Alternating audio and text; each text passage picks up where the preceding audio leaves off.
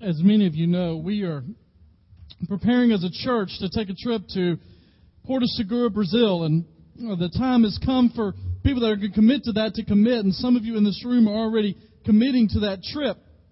But as we're thinking about this week, as I was thinking about all that, that the trip entails and all that, that God is going to do as we go, I reflected back on a trip I took about five years ago to a place called Belo Horizonte, Brazil actually to a little suburb of that called Nova Contagem. And what you may not know is, as your pastor, throughout my life, I've been called upon to do things that they don't necessarily teach you about in seminary. First church that I pastored, I got there and there had been a cookbook in the works for about three years. And nothing had been done on it in about six months. And I went in one day, I said, I'm a pastor, I can do a cookbook. So we did a cookbook. Well, this particular trip, we got on the trip, and my main goal, or my main reason for going, was that I was going to be the speaker at night. The person that uh, spoke to our team and to the interpreters that were there, and I was going to give a message each night in worship to encourage them. But when we got there, we realized I needed to do something else as well. And for some reason, I got put on the medical team. So my job all week was to do medical triage. Now that sounds much more important than it is because actually all I did was to ask them how old they were and what was hurting. That's all I did. Well, one of the things that I discovered in Brazil that I had never encountered before is that almost everybody that came to the clinic that week had parasites. They had some form of a parasite in their body. In fact, one of the uh, people that went on the trip with us was a veterinarian, is she just happened to have brought some deworming medicine. And most of the people that walked into our clinic that week got deworming medicine. I started to think this week about the word parasite, and I don't know whether you know this or not, but parasites are a major problem with humanity. And I thought this morning, just to begin, I would inform you about some of the most common parasites. Now, this would not be nearly as effective if we didn't have visual help. All right? So, first of all, I want to show you a particular parasite called the pinworm. Now, this is not the worst parasite. Only 500 million people have this parasite. But the next one is the roundworm. Now, if we were a normal population of the world, one out of every four of you in this room would have this in your body. Isn't that exciting right there? Well, if you don't like the roundworms, there's also, and I had to write this one down because I, I, have to make sure I get it right, it's the schistosoma. This one likes to go into your blood vessels and burrow in. And then my personal favorite, the tapeworm. Now, I want you to think about this for a minute. Tapeworms can grow to be 20 feet long inside your intestine. That's exciting, isn't it? I didn't hear any amens on that. Here's the thing. I know we're having a fellowship meal afterwards. I thought I'd get your appetites going before that happened. As Americans, we don't have to worry about this stuff, okay? Because we've got pretty good hygiene, right? Now, some of you, when you were a child, may have had some kind of worm. I, I remember somebody I was in school with when I was in elementary school had a had a tapeworm, and that was a big ordeal. And occasionally, these kind of things will crop up, but it's not like it is worldwide. And so you may say, "Well, Pastor, why in the world are you showing us pictures of worms?" Here's the reason. Because when someone becomes infected with a parasite, Without their knowledge, it begins to sap them of the strength and energy they need to live. And while as Americans and while people living in Goodlettsville, Tennessee, we may not have any problems necessarily with these physical parasites, the truth is, if we're not careful, we will all have parasites in our lives that will rob us of the very strength we need to live. In fact, I would dare to say that many of you in this room right now have a parasite in your life, a moral failing, a temptation that you always seem to give into, a thought that you can't get out of your mind, an action that you can't stop doing, that there is some sort of parasite that is latched onto you or your marriage or your relationships and is sucking the life right out. The truth is that anything that we let into our lives that is not of God has the real potential to be a parasite. And so this morning, the question that I want to ask is well, how do you overcome that? Now, the biblical word we're going to use, the more literal term we're going to use is temptation. How do you overcome temptation in your life? How do you get past those sins that you always seem to give into? I would dare say that most of us in this room, if we were brutally honest with ourselves, if we were brutally honest with each other, there would be something, a thought, an idea, a problem, a word, something in our lives that we just seem to give into all the time. What I want you to do over the next few minutes as we think about this, as we talk about this, is to imagine in your life what that parasite is. Some of you are married. Maybe it's a thought life that is not pleasing to God. Maybe it involves uh, the way that you speak to your spouse. Perhaps it involves something outside of the marriage. Maybe it's something to do with the internet. Maybe it's something to do with a relationship that's not something that ought to be taking place in your life. What is your parasite? Maybe it's the, the need for money, and so you work all the time to the neglect of your family. Maybe it's that you involve yourselves in so many things that at the end of the day, you no longer have the strength to put the energy you need into. If you're here this morning and you're not married, perhaps you're a teenager, perhaps you're uh, a single person,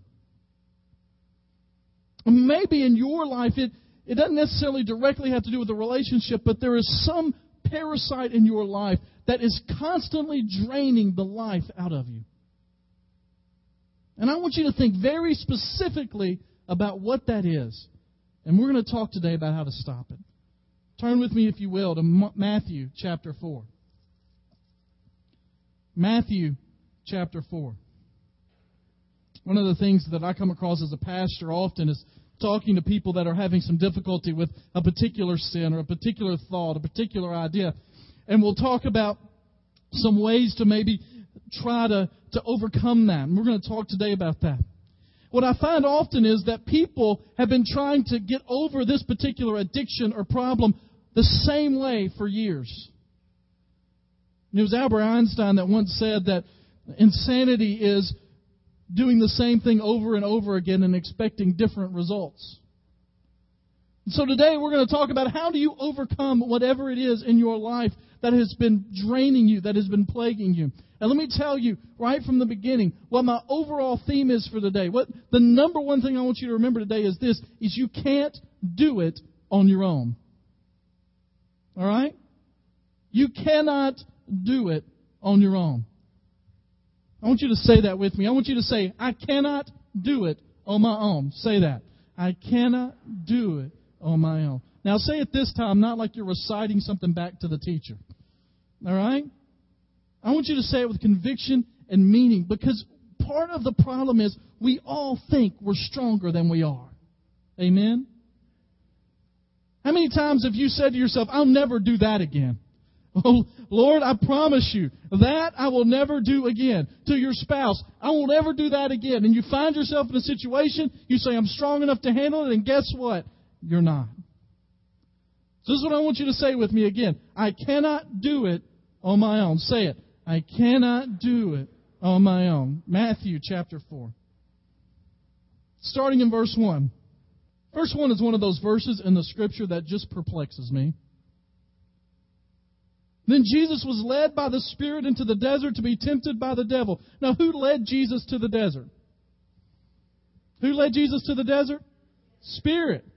God's Spirit led him to the desert. Why? To be tempted. Now, this is just crazy because we come a little bit later to the Lord's Prayer, right? And in the middle of the Lord's Prayer it says, and lead us not into temptation. Well, here's a little note for you. First of all, that's wise for us to pray because we're not Jesus. Amen? And this was God's testing. Now, what I love about this is he had no doubt Jesus was going to pass. This wasn't for God to see if Jesus was going to pass. It was for Satan to know who he was dealing with. Okay? You got that? That Jesus was led by the Spirit to be tempted by the devil. After fasting 40 days and 40 nights, this is one of those statements that just kind of follows. He was hungry. All right? How many of you have ever fasted 40 days, 40 nights? Okay, good. How many of you have ever fasted a meal? Let me see that. Okay, good. There we go. I know some of you in here haven't missed a meal. I can tell that. I'm not going to point any names out. Anybody here ever been hungry? Yeah, let me see. You be hungry? Stomach growls, problem. You go a little longer than normal without eating. Okay. Jesus hadn't eaten in 40 days. He's hungry.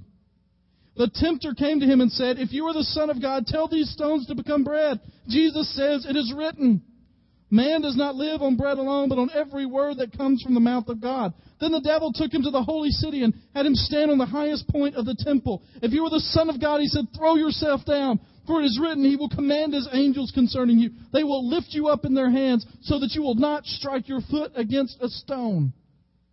Jesus answered him, It is also written, Do not put the Lord your God to the test. Again, the devil took him to a very high mountain, showed him all the kingdoms of the world and their splendor. All this I will give you, he said, if you will bow down and worship me. Jesus said to him, Away from me, Satan. For it is written, Worship the Lord your God and serve him only. Then the devil left him, and the angels came and attended to him. Let me tell you that what we see in the life of Jesus is that Jesus himself couldn't do it on his own. And we'll talk about how we know that in just a minute. But if Jesus couldn't do it on his own, then you and I can't do it on our own. And there are a couple of things that we must understand if we're going to overcome temptation in our lives. And the first is this we must understand the enemy's schemes. We must understand our enemy's schemes. Now, what we see in this passage of Scripture is the subtle, sinister whisper of Satan. He comes to Jesus at three points that Jesus very well knew he could take advantage of. Jesus knew he could do what Satan said in his power. He had that ability, but he knew it wasn't right. And what we're going to see from this passage is the three ways that Satan will come to you in your life and tempt you. What all temptations basically boil down to are these three whispers. And the first is this if God really loved you, he wouldn't hold out on you. Now, these aren't going to be on the screen, so you can just write them in somewhere. If God really loved you, he wouldn't hold out on you. Isn't that what he says to him there about the bread? Look, Jesus, it's been 40 days. You're done with your fast. I mean, you've done everything God's expected. If He really cared about you, He would know how hungry you are, and He would let you turn these stones into bread. Have something to eat, for goodness sake. Remember back in the Garden of Eden? Adam and Eve are sitting there, and God comes to him and He says, Did God really say you could eat from that tree? I mean, if God loved you, He'd let you have any tree in this place. He wouldn't limit you. He didn't care about you. He's just trying to be up there and say, Look, I can control you. He doesn't care. He's saying, if God really loves you, He'll let you have whatever you want. He wouldn't hold out on you. Now, when we take that into Scripture, we say, of course we can see that. That wasn't what Jesus was supposed to do. That's not what Adam and Eve were supposed to do. But in our lives, it comes in a little more sinister way. You know, if God really loved you, He would want you to have that car you've been looking at. And you know what? I know that you're going to have to go in debt to get that, but you'll pay it off. It'll be okay. I know it's going to stretch your finances, and you might not be able to give as much to the church or to other places you want to, but if God loved you, He'd want you to have that. Some of you in this room are single. You've never married, you've been divorced, or you have lost your spouse. And in the midst of that, some of you have been walking through this series with me, and it's been very difficult for you. And Satan is even whispering in your life. You know, if God really loved you, He wouldn't have taken your spouse away. If God really loved you, He wouldn't allowed that divorce to go through. If God really loved you, you know what? He wouldn't hold out and not let you find that person that's right for you. Some of you in this room are married and you're not in a very happy marriage. And over and over again in your mind, you hear Satan whispering, if God really loved you, he wouldn't want you to stay in a marriage where you weren't happy. Some of you in this room have come across financial difficulties. And that whisper is if God really loved you, He'd want you to have all that you can have. You see how subtle it can be, how dangerous it could be? Because immediately we begin to think, you know, God does love me. He loves me more than anything. He wouldn't want me to be miserable. He wouldn't want me to be sad. He wouldn't want me to be upset. And if I can just do this, it'll make me happy. It'll make me content. It'll give me what I need. And that way I'll be happy. And that's what God wants for me. For some people, their life is lived like either the old game show, Let's Make a Deal, or the new one, Deal or No Deal, right? You ever, any of you watch Deal or No Deal? You ever watch that, all right? You ever yell at the person for keeping going? You ever do that? They'll look up on that board and the left side is full of things that are still available. They got two of the big amounts. They got a good offer from the bank and they go, I'm just going to keep on going. And I just want to go, quit. Sometimes I say that out loud, but usually when I'm just by myself. Some of you are like that in your life. God's blessed you. He's given you. As Clay talked about, we forget what we have. Now, Clay was talking about the ability to come to church, but in our lives in general, we forget how fortunate we are. You know, even this week, look at those disgusting pictures of the worms when I read that one out of every four people on this planet, if you look at the numbers, it's actually closer to one out of every two people on the planet have some sort of parasite. I am thankful that I live in a country where very few of us do. And yet we are blessed in so many ways, but we keep saying, but I need just a little bit more. I'm going a little farther. How many of you remember Let's Make a Deal? Remember that? They'd have a beautiful prize over here, and he would say, well, I'm glad you got that prize, but if you'd like to, you can trade that prize in for what's in door number one, two, or three. Sometimes they'd trade it in, there'd be a better prize in there, but oftentimes they'd trade it in, they'd open it up, and there'd be a donkey sitting there. You remember that? Let me just be real honest with you. When Satan whispers, I know you've got a lot, but if God loved you, he wouldn't hold out on you, there's a donkey behind the curtain. We've got to understand the enemy's schemes. The second scheme of the Satan is not only if you love God or God loved you, he wouldn't hold out on you. The second one he'll tell you is don't trust God, test him. And then what he says to Jesus, listen, it says he goes up to the pinnacle of the temple. Now, you have to realize in Jerusalem, the temple didn't have a pinnacle, okay? They didn't have a spire. So Jesus and Satan aren't standing up on something like our spire. They had a corner. And there was a famous corner at the temple. There were people had literally fallen off all the time. And if you fell from that place, you didn't make it. And what he says to Jesus is, listen, God's not going to let you stumble. He's not going to let you fall. He's going to protect you with everything you are. And just to make sure that you know that, won't you test him right now? Just jump. Satan says to Jesus, don't trust him Test him. In your own life, there will be something that will come along, and you'll say to yourself, You know, I don't know whether that's good or not. And say, No, whisper into your mind, God loves you. He's going to take care of you. If you don't believe it, just test him. Well, Jesus comes back with scripture and he cuts that off, and then Satan gives him the last, the last one. And it's that not only if God loves you, He wouldn't hold out on you. Not only are you not supposed to trust Him, you're supposed to test Him. But the last thing Satan whispers into our lives is just take the shortcut. Just take the shortcut. The problem with Satan's shortcuts is they're never shortcuts. Have you ever been driving and all of a sudden you take a turn, you say, I'm going to take the shortcut here. It ends up taking you twice as long to get there? You ever done that? Any of your spouses ever done that? Amen? You there? Shortcuts aren't always shortcuts. You know, I, I have a GPS system in my car, and sometimes I know the fastest way to get there, and she thinks she does. And she and I argue about it. I'm talking about the lady in the GPS. She does her favorite word for me is recalculating, right?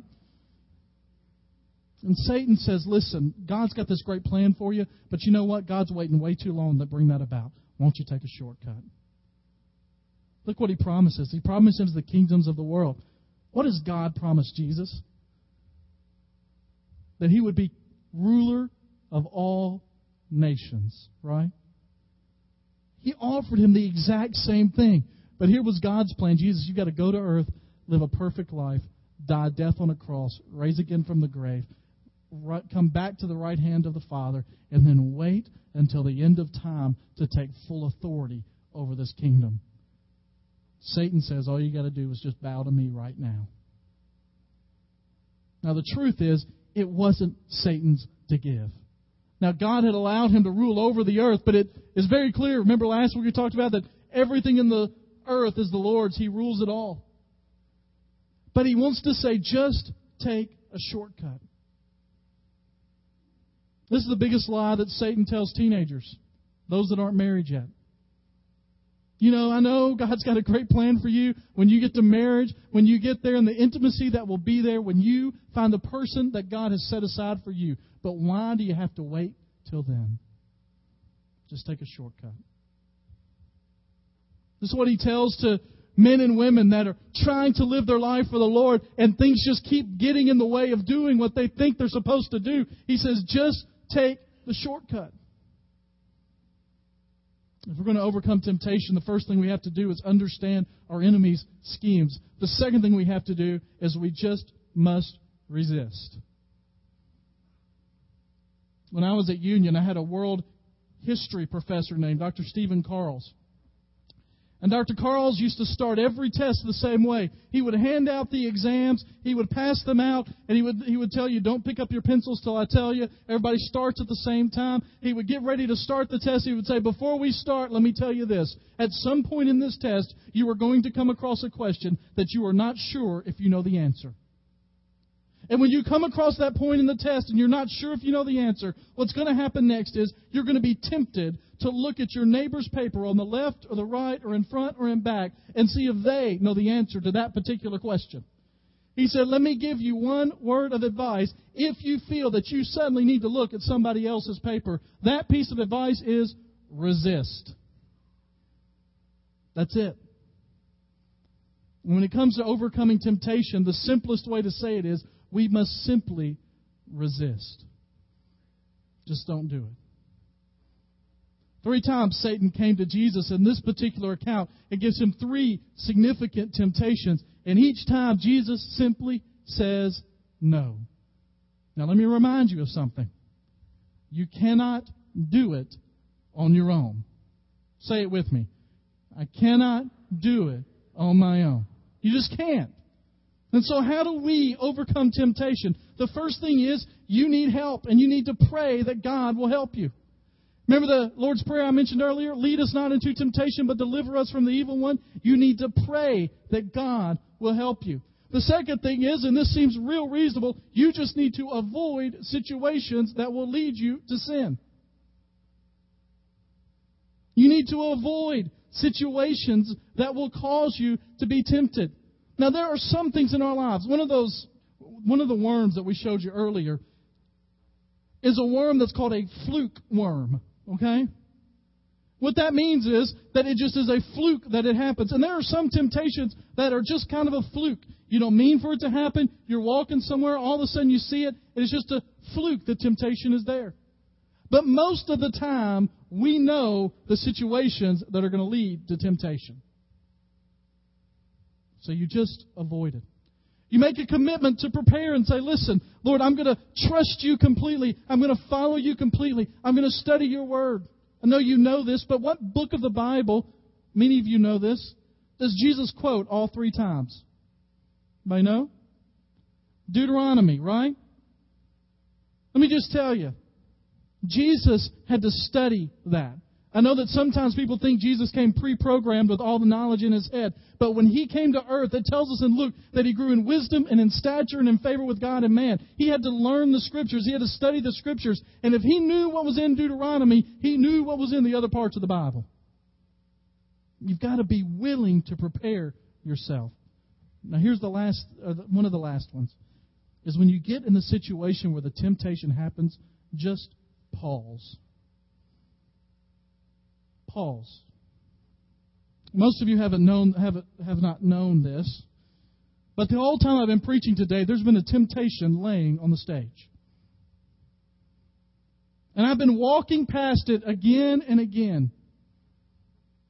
I see it out of the corner of my eye. There have been moments when I have thought about what it would taste like. There have been moments when I have looked at it without you knowing because there are a lot of things going through the pastor's mind while he's preaching, all right? And I thought, man, that would taste really good right now. But the truth is, up until this moment, I haven't given in to that temptation. Now, first of all, eating it is not a sin, okay? Now, maybe eating it in front of you when you don't have any might be a sin, but you deal with that on your own, all right? But as I walk past it time and time again, I haven't given in yet, and the truth is, I've paused and haven't given in. But you know, the reality is, if I were to pick it up, and this piece of chocolate cake that is sitting here, now some of you, there is some of this downstairs for after service today. Once I bring it here, the chance that I'm going to eat it rises a little bit, right? Right? Because right now, there are certain things that have come into play that weren't in play a minute ago. I can now smell the chocolate on the cake, especially if I do that. I now have a fork that, because it's been laying next to it, there is a little bit of chocolate on the end. And that would just be messy to leave that there, wouldn't it? And now, as I bring it closer, not only can I think about eating it, I can smell it. My taste buds can almost taste what it would be like. Now, if I take the fork and I put it down into the cake, the chances rise a little bit, right? And if I pick up the cake and I bring it towards my mouth, the chances rise. And if I open my mouth and put it inside. Well, that's good. Sin is sweet for a moment, right? Let me ask you a question. If eating this cake were a sin, which it's not, even for a diabetic, okay? How many points along the way could I have stopped myself from sinning? There were lots, right? You know, when I talk to people that engage in particular behaviors, sometimes they say, I just couldn't stop myself. When I begin to ask them the details of what led up to that, you know what we find? You could have stopped yourself. Now, you can't do it on your own, but you could have stopped. Scripture tells us that no temptation has overcome us which is not common to man and nothing is stronger than we can bear. But God will provide a way out in the end. And the last thing I want to tell you today is when you get in the midst of that situation, the first thing is to avoid it. The first thing is to flee from it. But when you're there and the cake is right in front of your face and you can smell it coming into your nose and you can taste it on your taste buds and you're thinking, how am I going to stop? Look for a way out that God will provide. So what's the parasite in your life? What's the cake in your life? What is it that when it's around, you, you just keep giving in? You continually give in, and it's causing problems in your life and your marriage and your relationships or whatever it is. That it is sucking the life out of who you are and the way that you're living, and you cannot at this moment live your life passionately devoted to Christ because you have a parasite that is sucking that passion for the Lord away. What is it? What is that sin that Every time it crops up, you just give in. Some of the church fathers called it a familiar sin. What is it that attitude, that action, that thought that just captivates your life and leads you away from the Lord? The dare for you this week is to identify that parasite. And then begin to do practical things to get it out of your life. The movie Fireproof we're going to watch in a few weeks on a Sunday night. And in that movie, the firefighter that's the main character has a problem with pornography on the internet. And it's just one of those parasites that he can't get out of his life. And as he's turning his life over to the Lord more and more and more, he comes to a place when the temptation rises again. And he moves away from the computer and he thinks about it for just a minute. And then what he does is he takes the computer, yanks it out of the wall, takes it outside, takes one of his firefighter hatchets, and just cuts the thing to pieces. Some of you remember that? And the point of that is that as long as it's sitting in the place it's always been sitting, it's going to be too powerful for him to overcome. And that the Lord has now given him the strength to overcome, but it meant taking some drastic steps. Now, I'm not telling any of you to go home today and cut up your computer, unless you need to. But I'm asking you, what is that drastic step in your life you need to do to get rid of that parasite? And then I'm daring you this week to get rid of it. In just a moment, we're going to have a time of invitation, and this altar is going to be open. And I know that on a day like this, when I've talked about what I've talked about, that some of you are saying, There's no way I'm going down front because people will think bad things about me. Let me just tell you real quickly if the Lord is leading your heart to come, then that sinister whisper of Satan is telling you to stay. And some of you this morning need to fall on your face right here and say, Lord, I have been trying too long to do it on my own. I cannot do it on my own. And this morning, you need to come and turn it over to the Lord. I'm going to be down front. I'll be available afterwards. If you say, Pastor, there is this, this thing in my life, this parasite in my life, and I can't get rid of it. And maybe I need some help figuring out the drastic step to take. I'll be more than glad to talk with you about that. Now, you know, I'm not your priest. I'm not taking your concerns before the Lord. That's between you and the Lord. But if the Lord lays it on your heart to come talk to me, I'll be glad to walk through some things. My dare for you this week, whether you're husband or wife, single, young person, or older, that you would identify the parasite and you would get rid of it. I mean, can you imagine a church that was parasite free? D.L. Moody is the one that once said that he has yet to see what God can do through a man who is completely devoted to him. Let me just tell you, it would blow us away to see what God could do with a parasite free church. And my prayer is that's what we're going to become.